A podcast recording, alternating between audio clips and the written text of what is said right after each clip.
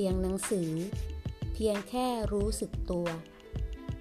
ข้อธรรมะของพระอาจารย์เจษดา คุตตจิตโต สถานภาวนา จอป่าบง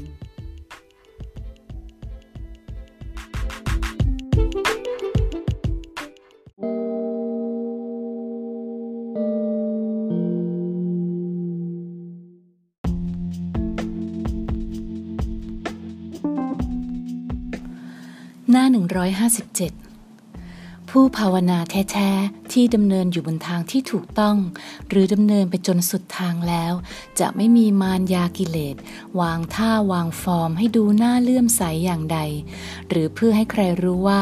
ฉันเป็นนักปฏิบัตินะ แต่ก็ต้องพ้องกับลักษณะนิสัยเดิมด้วย คือ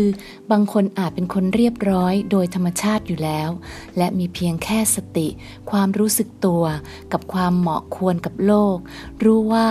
สิ่งใดควรไม่ควรเท่านั้นที่ที่เป็นไปในการดำเนินชีวิต มีสติ รู้สึกตัว มีปัญญา รู้แจ้ง มีชีวิต รู้คิด เมื่อรู้สึกตัวจนมีปัญญาเห็นแจ้งในชีวิตแล้วว่า ไม่มีสิ่งใด ๆ เป็นเราของเราสักอย่าง จึงใช้ชีวิตอย่างรู้คิดว่า อย่างไรจึงเป็นประโยชน์แก่โลกมากที่สุด เป็นเพราะไม่ต้องการทำสิ่งใด ๆ เพื่อตน thank you